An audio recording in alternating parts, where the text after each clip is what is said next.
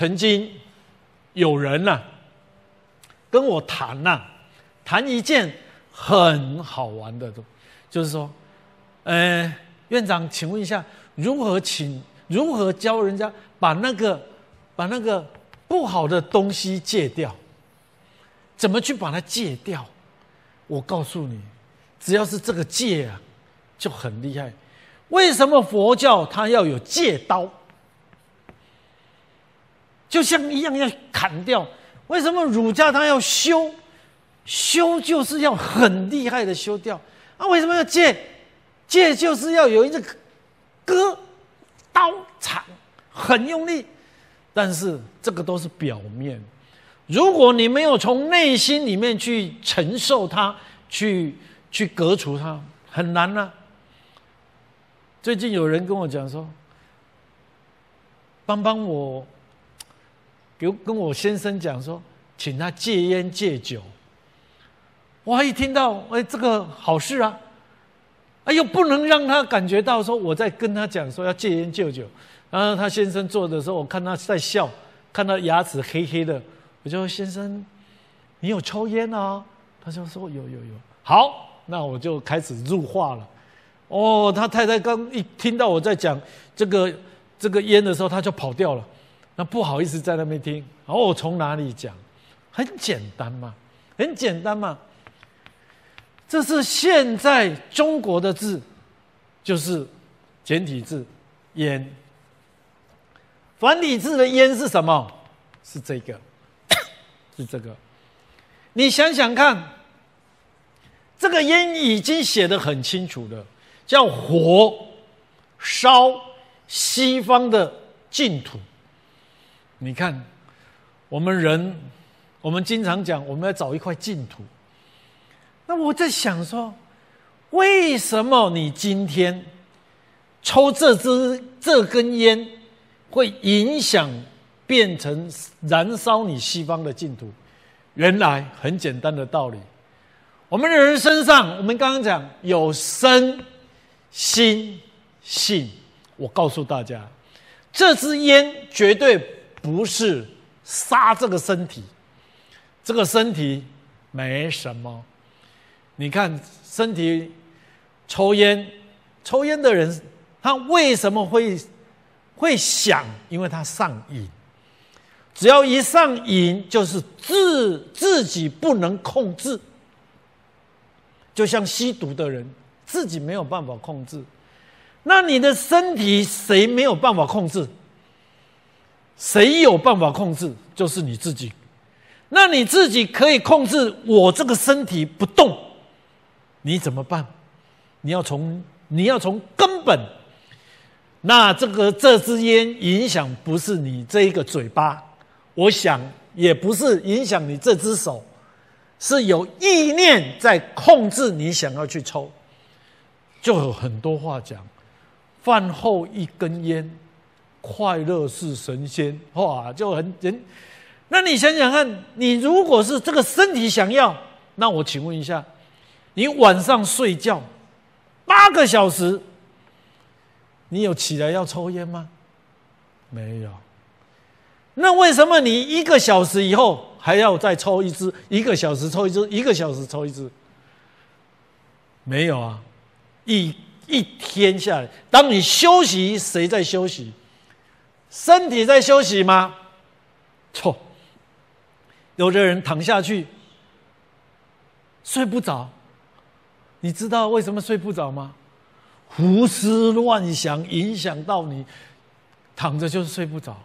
那有的人中午休息，坐在椅子上面，咕，头一低，十五分钟而已，他起来能量具足，下午又做四个小时的的的活，干这个活，哪里休息？绝对不是身体休息。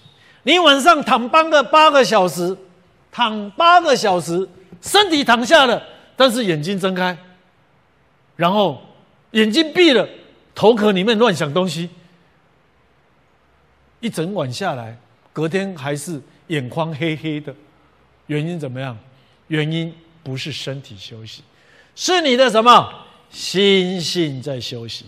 所以当这支烟绝对不是影响你的身体，是影响到你的心性的。所以当你戒不掉，不是身体戒不掉，是你的心性戒不掉。所以它干扰哪里？干扰到你的本性。很简单，就是这样子。你知道吗？抽烟的人，如果是用嘴巴吸，我告诉你，他不会上瘾。嘴巴里面含着烟，再把它吐出去，他一辈子都不会上瘾，因为是空的，没有吸进去。你知道吸进去吸到哪吗？吸到控制你中枢神经的枢纽关键。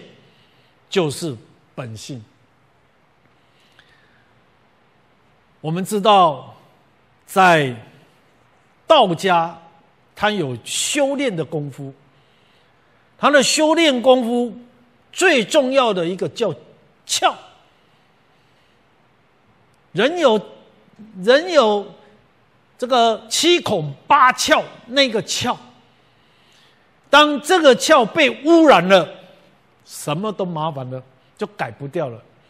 七孔眼睛，眼睛两口，鼻孔两口，嘴巴这个叫眼耳鼻舌，眼耳鼻舌，这叫四门。第八窍就是影响你整个身体这些机能的那个窍。那一个窍是什么？那个窍叫做叫做玄关。当这个玄关的窍门被影响了，那就麻烦了。你知道吗？这根烟抽进去，一吸的时候，就是去冲击到你的玄关。不信，可以试看看，但是要有勇气。每个抽烟的人拿支烟一吸，第一口进去，他一定会晕。还会吐，就像我们身体不好要开刀打麻醉，麻醉皮肤没用啊，它要从哪里？它要从你的脊椎打进去，以后控制你的中枢神经，这个叫有形，无无形的眼耳鼻舌身意身意的控制就是玄关，所以。很多这一个叫做西方的净土，佛说西方的净土，道家说玄关，就是这样子。所以当他被控制以后，什么都不见了，什么都不谈了。我只想现在有根烟抽就好了。这个叫这个叫什么？这个叫迷失。所以当。这个烟来的时候，如何戒？你要去跟他解释，你是麻醉你西方的净土。那我们再来看，戒酒，酒好戒吗？我告诉你，我们不喝酒的人都说没事没事，很好戒。我告诉你，那些喝酒的人呐，很难戒。那个男生呐，男士们啊，一。沾到酒啊，沾到烟啊，很难戒。那但是我们要跟人家讲清楚、说明白，所以我就很简单了。我很喜欢来谈这个。当你要戒酒，你看，想想看，圣贤写字就这么简单。旁边是水，这边是油，油在我们十二时当中。它就是在黄昏的时候叫酉时，有时古时候的人他讲这个酉就叫点灯，要点灯了，所以叫点灯酉，就代表这个时候，嗯，有虚啊害哦，有有虚害嘛哦，有虚害，这个酉就是黄昏。那黄昏了以后，你看看，黄昏了以后，旁边一定要有星起来，哦，星起来。这个叫喜。再来哦，你看，当把这三点水喝下去以后，人就会变成什么？像死人一样，叫醉，就醉了吗？死足就是醉，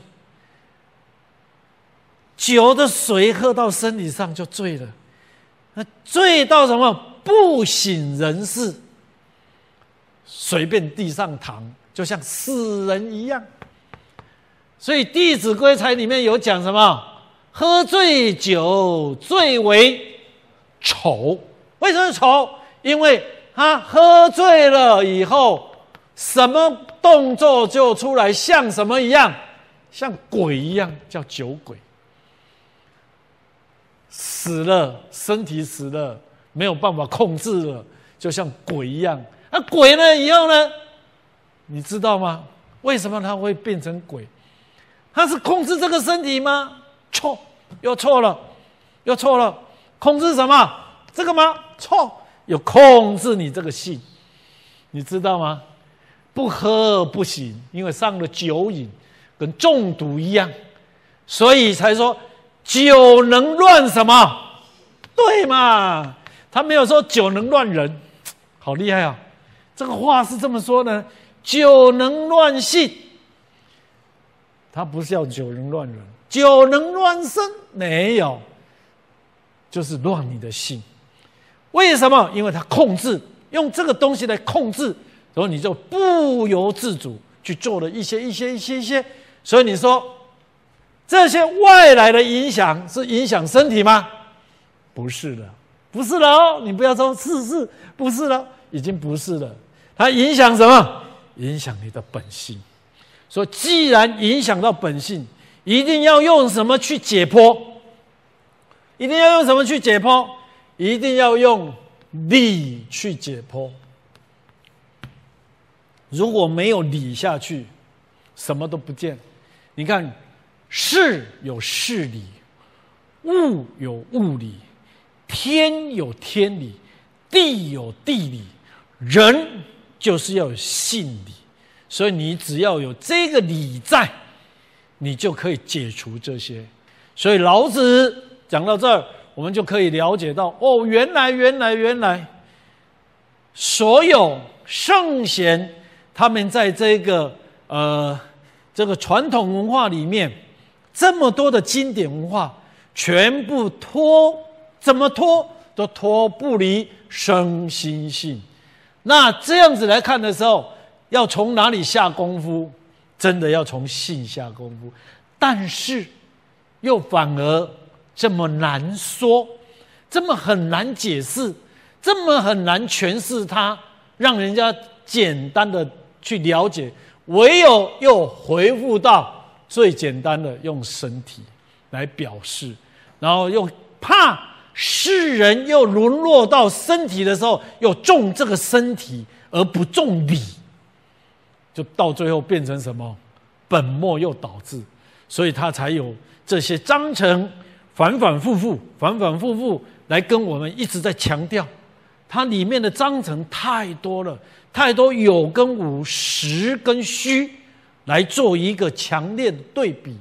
他用有形体，用无形体，用呃价值观来跟大家谈，连连所有的所有的那个诸子百家，他们通通是有这些道理存在。如果没有这些道理存在，就不会有现在的《孙子兵法》。我们看到《孙子兵法》的精髓，《孙子兵法》的精髓也就在虚无之中。你能了解到虚无的话，那你用兵就像神一样，就像神一样。神就是不可以让你看得到的，叫神之格斯。不可堕失，神可易失，所以这一点，我倒希望我们今天啊来研究《道德经》，不用担心看不懂。你先要去了解它的始末，原来道是一个无形无相，但是它却要用有形体来阐述，怕你在有形体研究过分了，就忘了无形。但其实永留人世间的就是这个。那今天这节课跟大家报告到这儿，啊，下节课再继续为大家分析。感恩大家，谢谢。